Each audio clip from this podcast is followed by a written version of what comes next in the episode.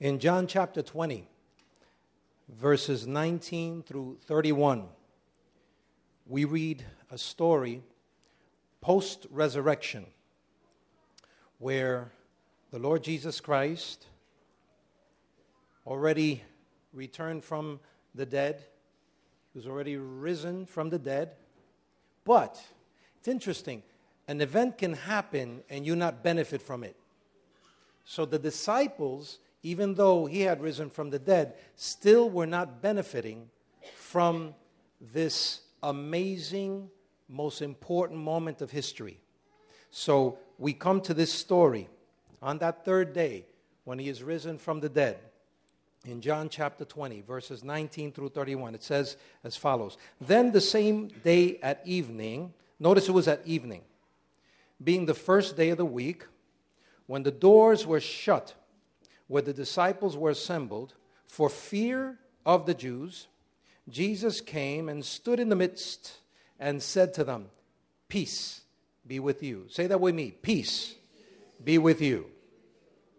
And that's what I would like to title today's message Peace be unto you. When he had said this, he showed them his hands and his side. Then the disciples were glad when they saw the Lord. It's interesting that they didn't react until he showed him or showed them the hands and the sides. So even though they saw him, they were like perplexed. They didn't know what to do. So Jesus said again to them, Peace be to you. As the Father has sent me, I also send you. And when he had said this, he breathed on them and he said to them, Receive the Holy Spirit. If you forgive the sins of any, they are forgiven them. If you retain the sins of any, they are retained. And now Thomas, called the twin, one of the twelve, was not with them when Jesus came. The other disciples therefore said to him, We have seen the Lord. So he said to them, Unless I see in or rather, unless I see in his hands the print of the nails, and put my finger into the print of the nails, and put my hand into his side, I will not believe. Now, some people challenge Thomas because they said, wow, what a doubter. They call him Thomas or doubting Thomas, right? But all of them doubted. Every single one of them scattered. Every single one of them did not believe that he would come back from the dead. They were actually quite surprised when uh, he died on that cross because they were not expecting that. They were expecting something totally different. So it continues to say this. After eight days, the disciples were again inside, and Thomas this time was with them. Jesus came, the doors being shut, and stood in the midst and said, Peace be to you. Again, there's that thing. When Jesus comes, peace comes. And he said to Thomas, Thomas, reach your finger here. Look at my hands. Reach your hand here and put it into my side. Do not be unbelieving, but believing. And Thomas answered and said to him, My Lord and my God. Jesus said to him, Thomas, because you have seen me, you believed. But blessed are those who have not seen and yet have believed. And truly, Jesus did many other signs in the presence of the disciples, which are not written in this book. Yet these are written that you may believe that Jesus is the Christ, the Son of God, and that believing you may have life in his name. I love this how uh, Jesus presents to Thomas with love. He didn't challenge him, he didn't rebuke him, he loved on him. And notice even though he came back from the dead, he still had that body. But it's interesting, the body wasn't bleeding out anymore, uh, the body had the visible scars. So he had a, a, a body that was a little different than ours. So it's uh, amazing to consider how God can do amazing miracles with our lives, with our bodies, with our futures and our destinies. Look what happened with Jesus, right in this earthly realm. The Bible says over 500 people saw him. So there was over 500 witnesses. So this was a big, marked historical event. When you look at the, the scrolls uh, throughout history, it talks about the witnesses that saw Jesus.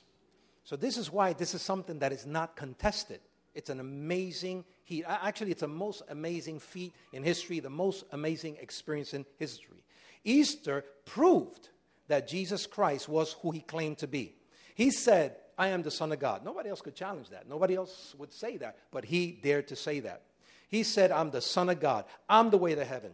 And to prove it, I'm going to let them put me to death. See, because they did not really put him to death on their own, he let them. He gave his life. He said, I'm going to die on the cross for everyone's sins, and three days later I will come back to life. And that's exactly what he did. Praise God. So you could trust this Jesus. Amen. And if there had been no Easter, no resurrection, there would be no forgiveness of our sins. There would be no hope of heaven. There would be no purpose in living. This is literally the most important event. It's interesting and ironic that when Jesus Christ was crucified and he died on the cross, all of his followers fell apart. All of his followers were devastated, they were scattered to the winds. See, they, do, they were expecting something different. They wanted a strong Messiah to come to deliver them from Rome. And when they saw him getting beat up, they said, Oh, hold on a second. This is not playing out like what we thought. It was pretty bad here. They wanted a theocracy, you know, a government that, that God was in charge. But suddenly it didn't happen. Suddenly he's being killed between two thieves on a cross. What did we miss? They said. How did we mess this up? When Jesus Christ was arrested, all of the followers, the ones that were the disciples, all of them ran away. They fled like cowards. Some even denied that they knew him. They all just scattered to the winds. So for several days, until Jesus rose again, these guys, these disciples, they were discouraged, they were defeated, they were disillusioned, they were demoralized. Because let me tell you, that was very demoralizing. They walked with him for three and a half years, they served with him, they saw him do miracles. They saw him multiply food. They saw him walk on water. So certainly this must be the next king. And suddenly he's being beat up. Some, suddenly he's dying on the cross. That's very demoralizing. They had left their families, some of them. They had left their businesses to serve with him. And suddenly the hope, their hope, is gone, shattered. They were totally demoralized. And they were depressed. So, in a word, they were feeling lost and they were all running on empty. Lost and running on empty. So they were in that room in the evening time. I don't think there were many words that were spoken. They were all depressed. They were fearful. The Bible says they were afraid. My God. But three days later, thank God, on Easter Sunday, Jesus Christ comes back to life. And that very night, Easter Sunday evening, late in the evening, he goes and meets with his followers, the disciples. So, what happened in that room forever changed them into amazing evangelists amazing apostles, amazing leaders. Those who were once cowards are now full of courage. Those who were once empty are now empowered. Those who were once defeated and discouraged and demoralized are now becoming daring individuals, full of boldness, afraid of nothing and no one. They're ready, ready to take on the Roman Empire and the entire world. They have ultimate confidence. Wow, because of that chance meeting? No, no. Jesus set that up. They have ultimate confidence, full of joy. They're not even the same people anymore. They're incredibly, incredibly, incredibly empowered. What happened? What changed them? How did Jesus refill their empty tanks when they were running on empty, when they were discouraged, when they were disillusioned? So, how many of you have ever been in that situation where you run out of gas? Man, that happened to me. It was so embarrassing. Years ago, my car stopped working. And so I called the mechanic. They picked, they picked the car up. And so they bring it to, to the place where, you know, he would repair the cars. And so after checking it out, he calls me. He said, Victor, it would help if you put gas in the car. Needless to say, I was very embarrassed. But I thank God that hasn't happened to any of you here. But it's interesting because it, it sort of parallels this story because many of us are running empty spiritually, we're running empty emotionally, we might be running empty physically, we might be tired, we, we might be demoralized. You know, life beats us up. How many have been beat up this last year? Maybe not physically, but man, life can give you a series of wallops. And sometimes it comes at you left, right. I mean, it hits you blind side, you don't know. But thank God, today it's Easter, and we are reminded that the Lord Jesus Christ is here to reboot us, to strengthen us, to encourage us. Praise God. I don't know what kind of year you've had, what kind of month you've had, what kind of week you've had. Maybe you might be out of gas. Maybe you might be tired. Maybe you might be at the end of your rope. Maybe you're ready to resign. You must, ah, listen, I don't even want to be part of the human race. You're, you're frustrated. You might be fatigued, fearful, and weary. Sick and tired of being sick and tired. But I got good news to you today.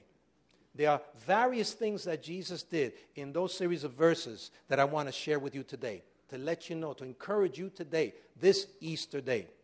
So I'm going to share seven things with you. And the first thing that Jesus did for these men is it says in the same day at the evening, being the first day of the week, when the doors were shut, where the disciples were assembled for fear, says Jesus came and stood in their midst. What's the first thing? He went right to them. And today, I want to let you know Jesus is not waiting just for you to come to Him, He's already come to you. And He's been pursuing you, and He's been after you. And the Spirit of God has been wooing you, and the Spirit of God has been reminding you that He loves you. The disciples were scared to death. They were afraid. They were hiding in a room with the doors locked. When you're running on empty, Jesus doesn't wait for you to come to Him, He comes to you. Remember the story of the prodigal son? when the son finally came to his senses and he says, You know, I got to come back home. Even as a servant, it's better to live over there than what I'm doing. So, on his way, far off, the father sees him, and the Bible says the father starts running to the son. Wow, how, what tenderness, what precious tenderness. And that's what God is doing for you. He's running to you to help you. He understands your issues, understands your problem. It says there that it, it was late that Sunday evening. The disciples had been gathered together behind locked doors because they were afraid of the authorities. When Jesus came, he stood, uh, stood among them and he, he said, What? He says, Peace be unto you. So it was late. Have you ever been so tired, so upset that you can't go to sleep? This is what's happening to these guys. They hadn't slept properly for a couple of days. They had emotional highs, emotional lows. They, they went through the arrest, the trial, the crucifixion, and the death and the burial of their great leader. These guys are emotionally spent. No more energy. They're drained. They can't even go to sleep. It's late in the evening. Most of them probably didn't sleep for days. What is it that they were trying to hide? One great coach said this, said this. He said, Fatigue makes cowards of us all. When we're tired, when we're overspent, it makes us tired. many times when we're tired, we make bad decisions. So these guys were probably second guessing themselves. He says, What did we do wrong? They were probably feeling guilty. They were probably guilty that they had left him. Oh my God, what did we do? Was he not really God? Were we deluded? What are we going to do now? We've left our businesses. They're going to get us. They were second guessing themselves. It says they were behind locked doors. Say with me, locked doors. See, locks are put on doors to keep people out. But the amazing thing is, locks also keep us locked inside. It's interesting. Have you locked God out of your life? Anybody? Many times we lock God, we lock prayer out of our life, we lock friends, we lock our co laborers out of our lives. And that creates many times fear. Fear creates a self imposed prison. Jesus says to us today, I want to release you from your fears. Why? Because it says that we're locked in because they were afraid. Are we afraid today? Many people are afraid. We're afraid of different things. We're afraid of the finances. We're afraid of what we're hearing. We're afraid uh, that particular people might enter the presidency. Oh, boy, we're afraid, right? We're afraid of so many things. Every time we look at the news, we're afraid. I don't know about you, but every time I, I, I look at uh, Channel 7 Eyewitness News, one of the things that gets me is that they always look for somebody to talk to if something happens in the community, and invariably somebody will say this, says, yeah, things like that never happen in our community. Have you ever seen that? Yeah, right. Where in the world do you live? Even if you were the only person living in that community, something would go wrong because you would make sure something goes wrong. Because the issue is with us many times. Truthfully, there's so many things happening, and it does not encourage us many times. I don't know about you, but does the news encourage you? It doesn't encourage me. So, you know what I've learned to do? I miss the first 15 minutes of it, wait for the weather and then I listen to the weather and I fast forward a little more, and, and, and, and then I get depressed again because then I find out that my Knicks lost again. the, the, sports, yeah, I go to the sports basically. So, so the news doesn't encourage you too much, but lately the Knicks have been doing well, so, you know, hey, you got to respect them. Give them their props, they've been doing pretty good. So thank God Jesus suddenly showed up. And it's interesting, they didn't even recognize he was there. Could it be that God is right next to you? Jesus has been wooing you, he's been touching your heart, and you're not even recognizing it? But today, God wants you to recognize that he's after you. Say to your neighbor, he's after you. He knows your circumstance. He knows the situations. And you might feel that God is a million miles away, but He's not. He's right there. Say to your neighbor, He's right with you. Never leaves you. Never forsakes you. So the second thing he does, he gives us encouragement. Because that's what he did. He said to them, Peace be unto you. He knows that they were messed up. He knows they were upset, they were disillusioned, discouraged. But Jesus, instead of going in there to beat them up, has it ever happened to you? I remember when I was a teenager, one time this dog came after us. A street dog came after us, and I was with about seven friends. And when I looked around suddenly, the dog's coming at me. All my friends left me. One guy jumped on a car. The, the other guy literally climbed a telephone booth. And the other guys just plumb ran away. And so when I looked, none of I was help me, help. Nobody was there to help me. And the dog was there. His teeth were just coming at me. And, he, and, and just when he jumps at me, I remember a move I learned in karate class. It's called the front snap kick. And it just happened. I got lucky because as soon as I did the front snap kick, I front snap kicked him right in the nose. And that's the one place you want to front snap kick a dog that's after you. So he ran away. So I just stood there. you know, because my, my friends, a couple of my friends were across the street. The guy in the telephone, but you could come down now. Come on. I, I got everything under control the guy in the other, in the top of the car said, Yo, Vic, that was a nice move. That's right, man. Don't mess with me, man. Don't mess with me. Inside of me, I was saying, Wow, am I lucky? but the truth of the matter is, many times we need encouragement. But Jesus is always with them. So the first thing he tells me, listen, I'm with you. Peace be with you. It's like he was saying, calm down, guys. Don't worry about it. I'm not going to take it against you. You all left me. But you know, he didn't say that. He said, peace be with you. Have you ever been betrayed before? Have people left you before? Well, these men, all of them, every single one of them, left the Lord. And what does he do when he first meets them? He loves them. My God. First thing, they were defeated, demoralized, but he said, Peace be unto you. I love it. He could have really gotten back at them. He says, Listen, from now on, I'm going to pick another crew. You, no longer disciples. I'm going to get some others. No, he didn't do that. He loved on them. And that's the love of God that God expects us to share with others. As He loves us, He expects us to share with others too. Because the truth of the matter is, we all blow it. I'm serious. We all blow it. Who here has not blown it? But I find that there's a strong, it's, it's almost like a strong spirit of unforgiveness that has swept this nation.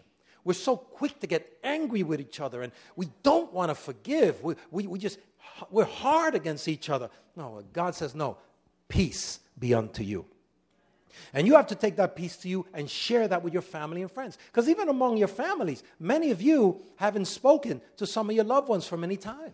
Uh, for many years, rather, I'm sorry. And it's because of that thing that has gotten in the way. And sometimes we don't even know what it is anymore. We don't even remember what it is. But yet, thank God that today he reminds us that that same peace he's given us, we can give to other people. So he encouraged them. What does he do when you're running on empty? He encourages you. Why did he do that? Well, he did that because he wanted to mentor to them what he had mentored before. Remember when he washed the feet? Before, he said, I'm here to serve you. And in the same way, you need to serve each other. That's one of the ways we could serve one another. When you see somebody really angry, calm them down. Peace be unto you. I don't know. Peace be unto you. Calm down. Chill out. It's all right. We're going to get through this. How can I help you? Somebody's got to be the adult in the room. Somebody's got to be the one that's got it all together. Has there ever happened in your job where they lose it? My God. We've got to allow the love of God to flow through us, even as Jesus shared it with them. God understands how you feel more than you understand how you feel. He understands exactly how you feel, so He could relate to you. You know, He lived in this flesh, He lived in this body. He suffered betrayal. He suffered sadness. He, he cried, the Bible says. There were times where he wept. There were times he got angry. Remember one time uh, they were selling trinkets outside of the church? He got angry, man. He, and he took out his belt and he did a Hispanic thing. Yeah, I mean, when I was raised, my, my, when I was being raised, my dad, he, he was, he was a magician with a chan, no, no, my mom was a chancleta. You know, that's the, you know, what do you call it in English? The slipper. They, they were magical. But my dad was the belt. And, you know, he, he did that, you know, that's it, man. I, and see, I, I, was, I was real, I was good because I knew how to run. And I knew every nook and cranny in the house, and I would just shut myself, you know, I would lock the door, exactly. Sometimes we're avoiding dads with, with belts. But the truth of the matter is, Almighty God, He loves us and He understands exactly what we are going through. The Bible says, don't worry about anything, but pray and ask God about everything you need. Always giving thanks. He says you got two alternatives in life you can pray or panic. But notice it says, pray and give thanks in all things. It doesn't say pray, thanks for all things. I'm not going to thank God when I'm going through uh, or for a problem that I'm going through. I'm going to thank God in the midst of the problem because I don't like the problem too much. But I love the fact that He's with me. Amen? But I've also noticed something. I grow the most when I'm going through hard times. I grow the most when I'm dealing with very difficult supervisors. I grow the most when people hold me accountable. But yet, we're a generation, we don't want nobody telling us what to do. But the truth of the matter is, we are at our best when we have coaches, when we have mentors, right? Isn't that true? How many of you here uh, are going to the Olympics? Anybody? Anybody? Anybody? you know why we're not going to the Olympics? First and foremost is because we, it's almost as we made a decision not to, right? We made a decision not to pursue it. If you pursue it, you might not get there, but you will be far better off. You know why? Because once you decide to go to the Olympics, you're going to first bring on to your team coaches, excellent coaches. You know what those coaches are going to do? They're going to beat you up over and over every day, several times a day. Nobody's saying amen anymore.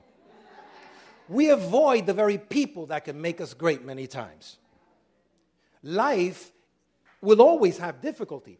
Uh, David one time said this King David, he says, God, it was good that I was afflicted so I could learn about your love, so I could learn about your grace. Isn't that amazing? David went through afflictions and he asked God to deliver him from the afflictions. But later on, he says, You know, it was good that I went through afflictions.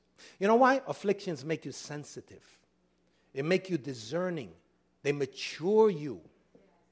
I remember when I was a teenager, age 18, I got my first real job. I had other jobs before, but my first real job. Where I got into a union and, and, and uh, you know, I had a uniform. And I, man, let me tell you, that boss was the most horrible boss in the world. Every time I was late, he would hold me accountable. He was a horrible boss. And he didn't do it nicely either. He would go up to me with his finger, Victor, if you continue this, I'm going to fire you, and walk away. And I would go, wow, what a horrible man. Doesn't he understand that the train was delayed? Doesn't he understand that I didn't iron my clothing, so I had to take a little extra time to iron the clothes? No mercy. But later on, I said, you know, it was good that my boss afflicted me. Because I learned actually he was doing me a favor. But I thought at that time he was such a horrible person. I, I found out later on that if I want to play at Olympic level, Maybe not Olympics, that, but in my job, if I want to do well, if I want to thrive, if I want to be on the top echelon, if I want to be a top flight employee, I need to be on time. Not just on time, I need to be early. I need, to, I need to hand in all my assignments before the allotted time. I need, I need to give more than what they ask me. I need with a straight face, if they come at me with all that they have, say, Yes, sir. Yes, ma'am. It'll get done. Even if they don't say thank you, right? So we learn life's afflictions many times are just training for us to be excellent ministers, to be excellent fathers, excellent mothers, excellent uh, brothers and sisters in Christ, as it were. It's important that we go through all of this. But in the midst of that, God is with you. Say to your neighbor, God is with you. In the midst of it. Don't worry. Thank God about everything because in the midst of it, He will teach you. God's peace, which is so great that we cannot understand it, will keep your hearts and minds in Christ Jesus.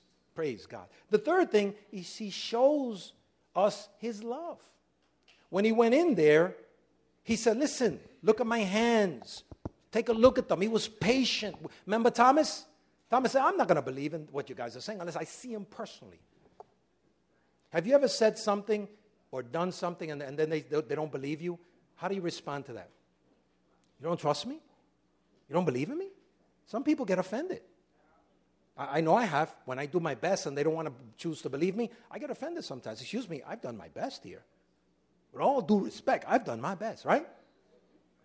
No, but Jesus came in, he says, Listen, no problem. Let me give you as much patience and love as I need to encourage your faith. Let me, let me give you some love here. Thomas, come here. Take a look. Look, it is I. I am here. Peace be unto you. He showed them love. Praise God. He held out his hands for all of them to see. He held out his hands like this. Look, I was stabbed. Look, I was speared. He showed them love. He said, It's me, guys.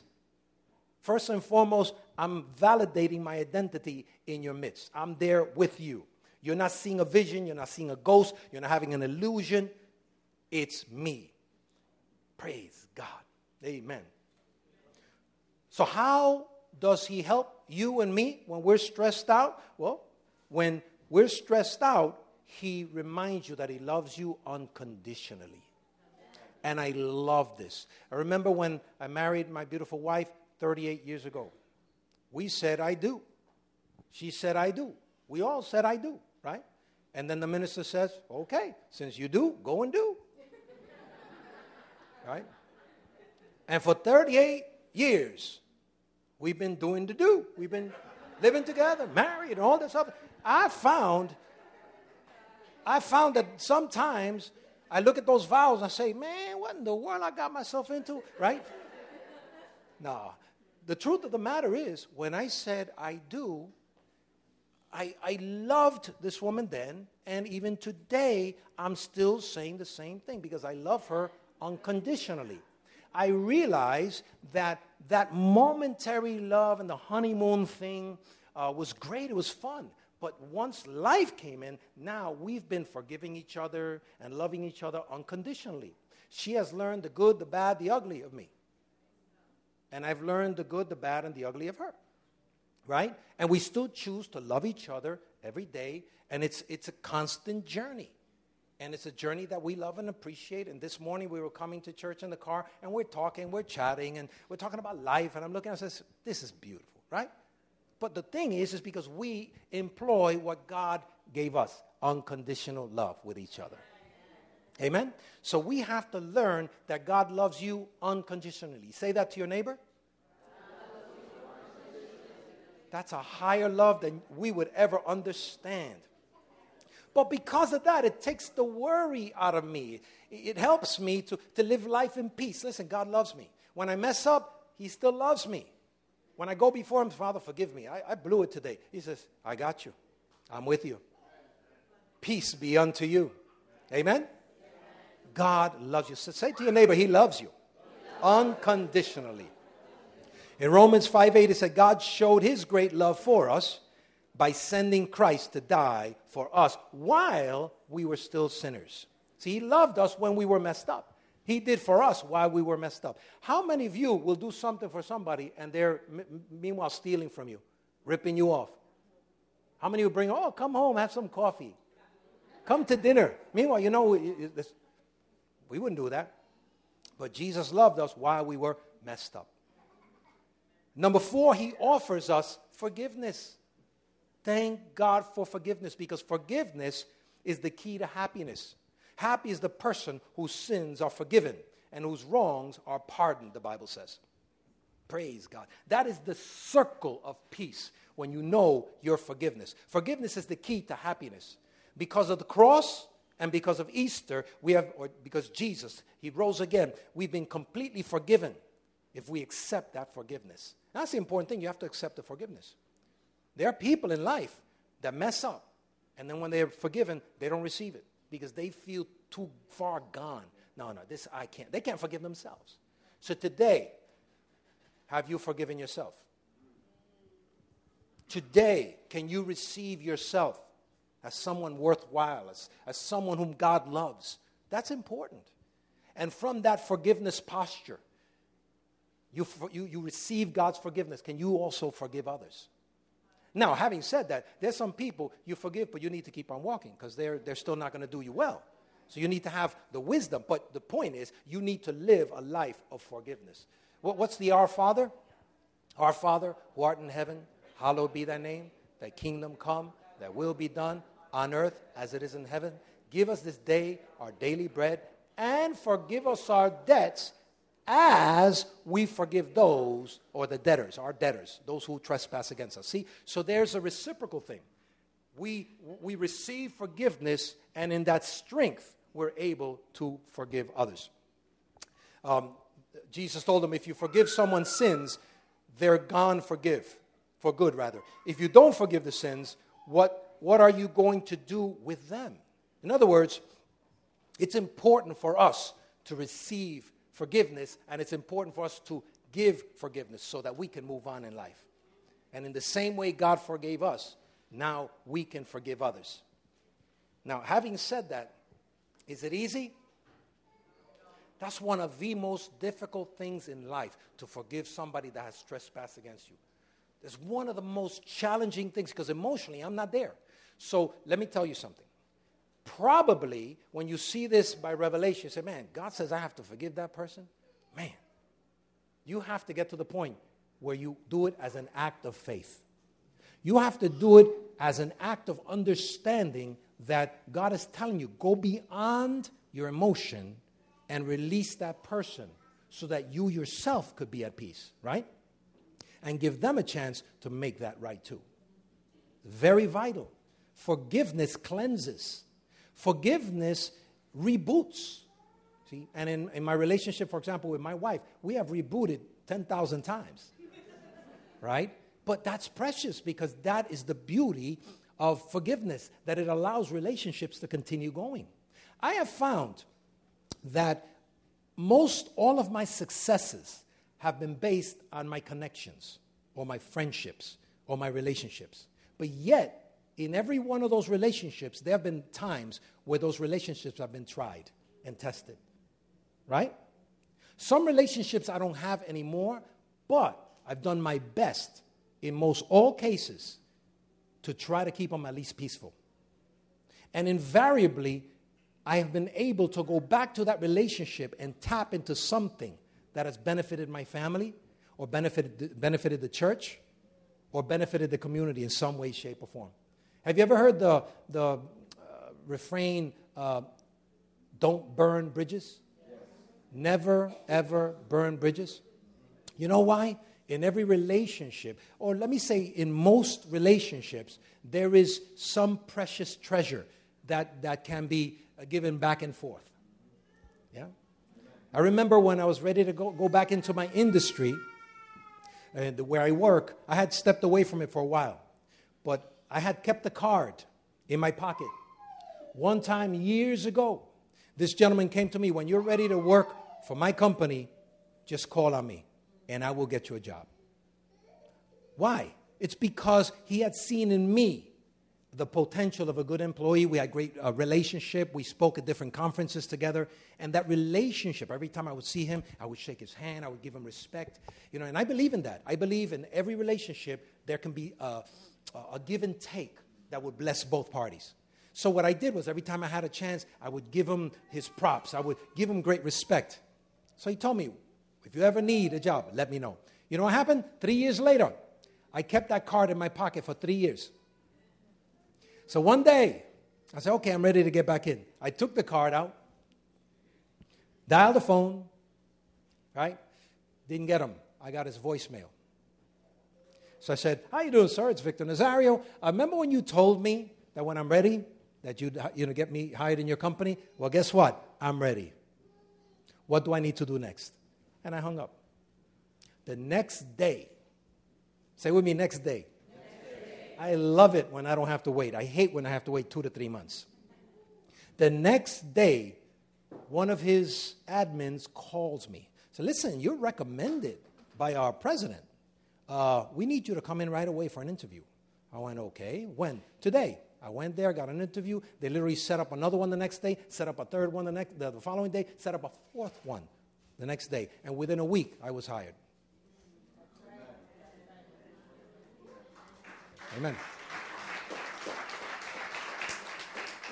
But the key to that, the key to that was, I believe God's grace, obviously, but also the fact that I was willing to pursue a relationship, to keep it peaceful, to keep it respectful, to keep it open. So, right now, I want you to think a moment. Are all your relationships open?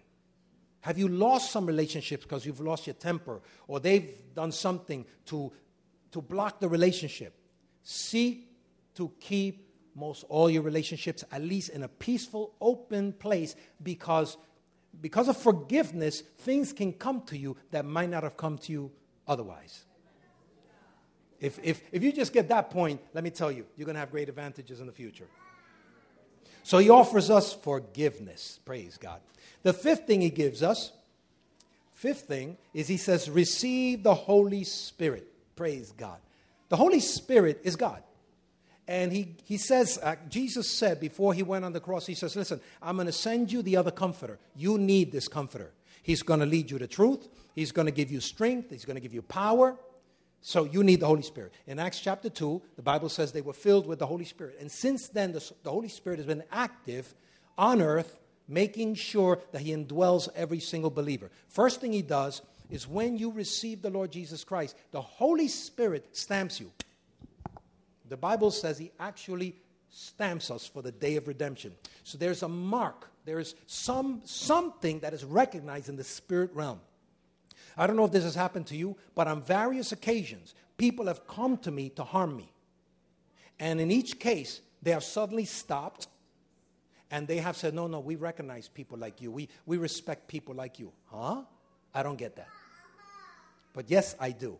They might not understand it exactly, but it's that association that I have with the Holy Spirit that gives me that edge in life.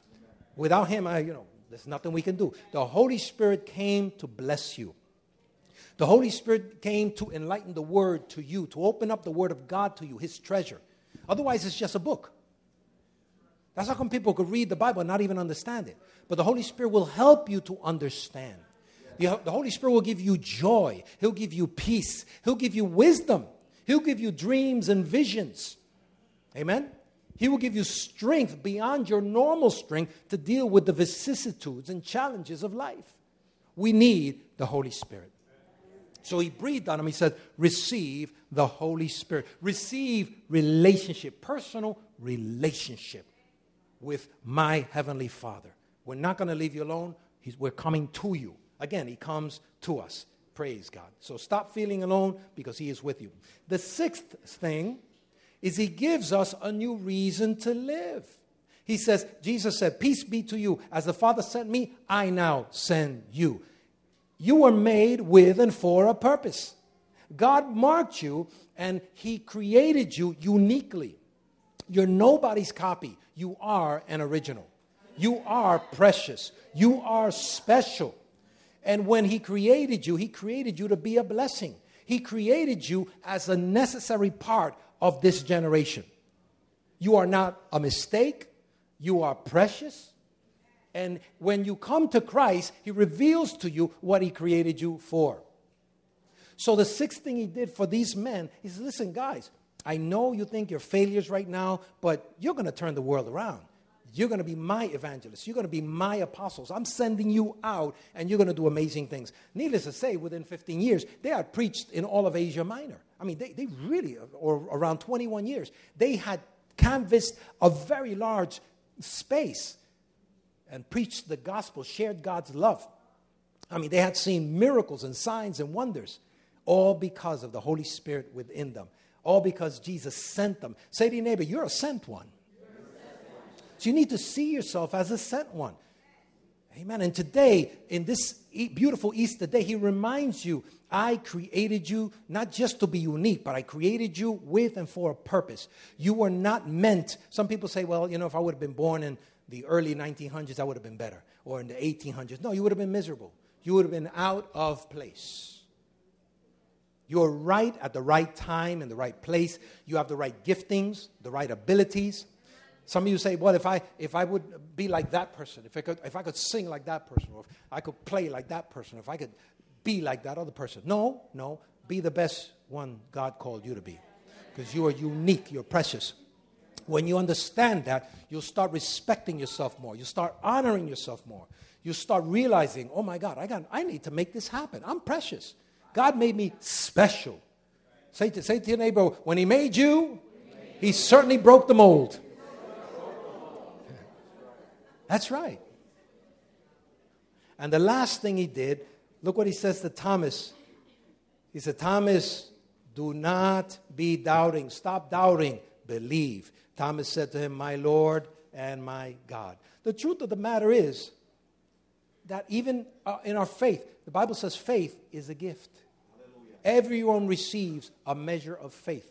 On various occasions in the Bible, people went up to Jesus and say, "Help me to believe." And in each case, Jesus would help them. He helps us even with our faith because there are many things that would cause us to doubt. The first thing that happens to cause us to doubt is the very enemy of our souls, even from the beginning. One of the things that the, the enemy did, the, the serpent, remember the serpent talking to Eve? What did he say? He said, Did God really say that? See, in other words, he planted a seed of doubt. And because of that, that messed with her head, it messed with Adam's head, and they both sinned. So he does the same thing today. Did God really say that? Does God really love me? Will He really help me? You know, will, will, will God really help to iron this out? The answer is absolutely yes. He is with us. He is all powerful. He's greater than the enemy. So whatever the enemy's throwing your way, guess what? Greater is he that is in you than he that is in the world. Hallelujah. The Bible says for man, things might be impossible, but for God, nothing is impossible. So I choose to wake up every morning and believe in the impossible. Yeah, yeah, yeah, I believe in the impossible. You know why? 100 years ago, it was impossible to fly.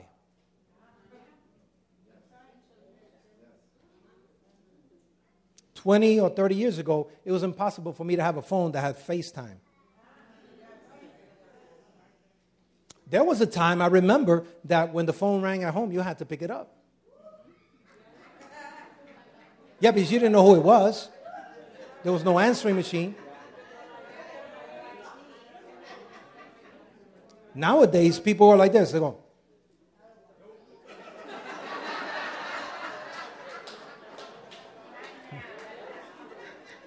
Yeah, yeah, absolutely.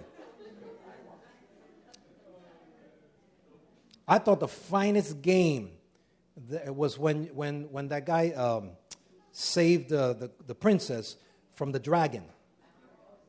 Zelda.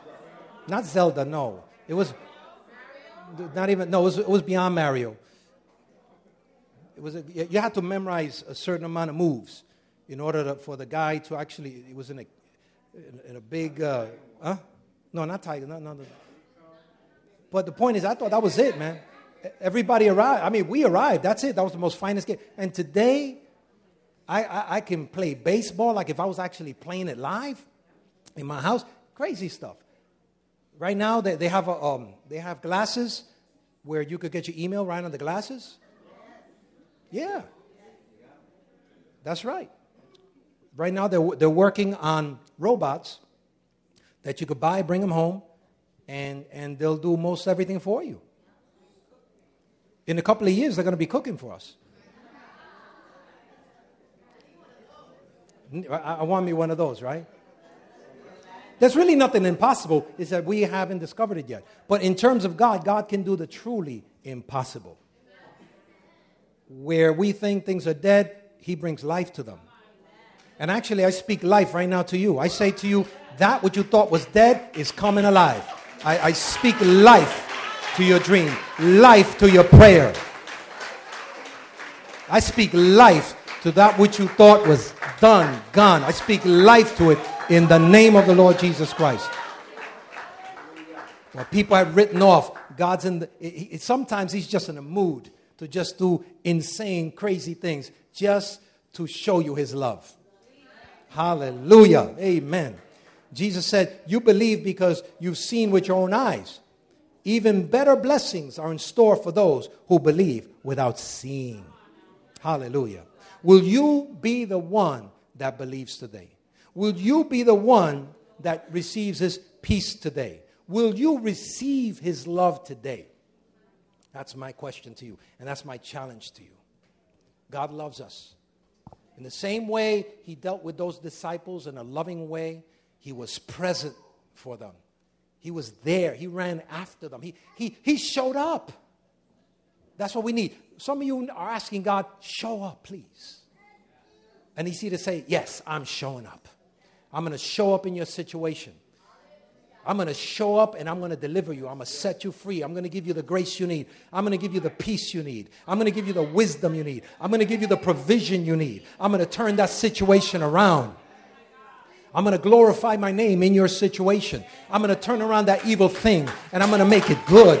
I'm going to bless you in the midst of it. Hallelujah. What the enemy meant for evil, I'm going to turn around for good. Hallelujah. Your best days are yet ahead of you. You haven't seen what God can do and will do for you just yet, but you're on your way. You know why? You choose to believe. You choose to know that He is with you. Hallelujah. He lives inside of you, and His promises are real, and you're willing to trust Him. You know why? My God can be trusted because He's faithful, He's good, He's powerful, He's gracious, He's an amazing God, and He loves us. Hallelujah. Amen. Praise God. Bow your heads with me a moment. Heavenly Father, we thank you for Easter. We thank you for this beautiful holiday that they celebrate on a national level. Not because we don't celebrate you every day, we, we celebrate you every day. But it's a wonderful time to be able to share your love, your grace with our friends and family members, Lord God. When somebody says Happy Easter, we can actually say, You know what Easter is really all about? We can share it with others. So thank you for your kindness. I pray, Father, for your people here today, for our precious guests, our family members, our friends. I pray that you would greatly bless them with your peace. Thank you, Father, that you say to us today, over 2,000 years later, you still say, Peace be unto you. Bless them today with your grace and peace. Bless them today with a personal relationship. Even as you did with these men of old, let your presence come to us. Fill us with your presence. Fill us with encouragement today. Fill us with your grace. And we will give you the glory, the honor, and the praise. Thank you for dying on the cross for us, Lord Jesus. Thank you that you died and you rose again for us, and that you're now seated at the right hand of the Father, ever making intercession for us. Thank you. We love you. We praise you. In the name of the Lord Jesus Christ, we pray. Amen and amen. As I've shared this word with you, I would ask you to consider how are you with your walk with God? Are you locked in? Have you not reached out yet? Well, I think it's time for you to reach out. I think it's time for you to realize He's not there to hurt you, He's only there to bless you.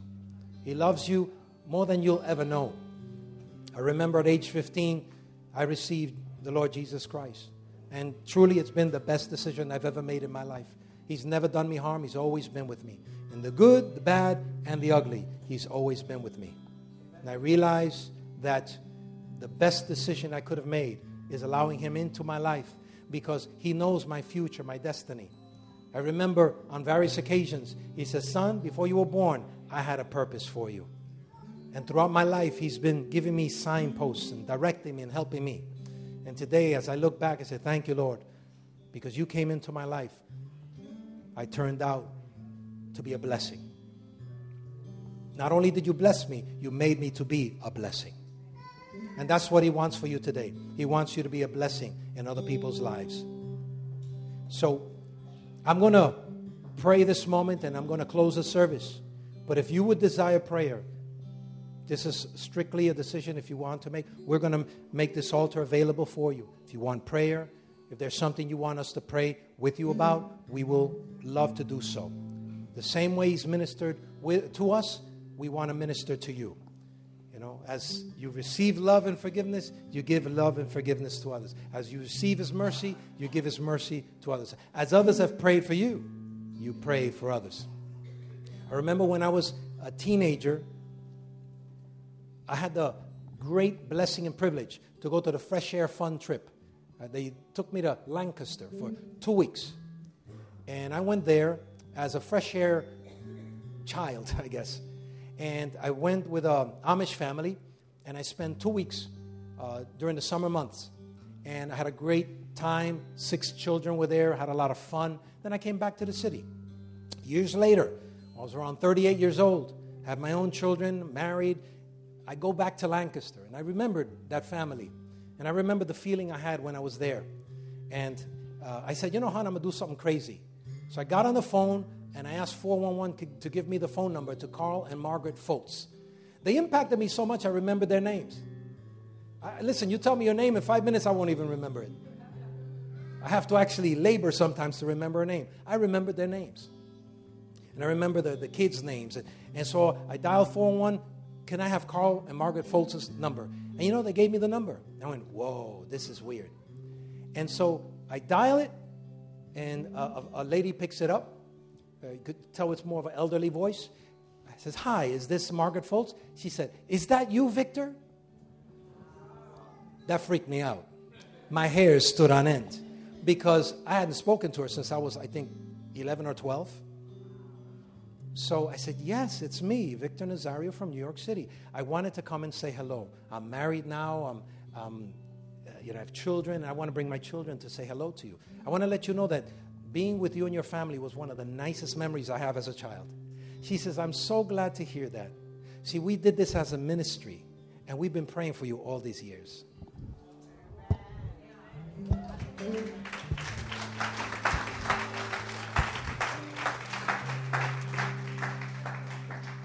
So, in the same way I pray for others today, I remember that people prayed for me. I remember my great grandmother told my father before she passed on, says, she says, Son, my, my, my heavenly father's calling me home. I'm not going to be able to see this, but the Lord told me to tell you, you're going to have a son, and he's going to be a minister. He's going to be like me, he's going to preach the word. Before I was ever born. You don't understand. God has marked you. He loves you. He knows you more than you know yourself. And when we embrace His kindness, when we embrace His love for us, He's the Creator. He knows us.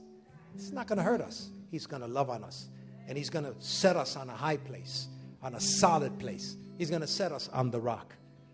And as we serve and live life together with His direction, with His grace, whew, you're in for a great adventure. The most awesome adventure you will ever experience.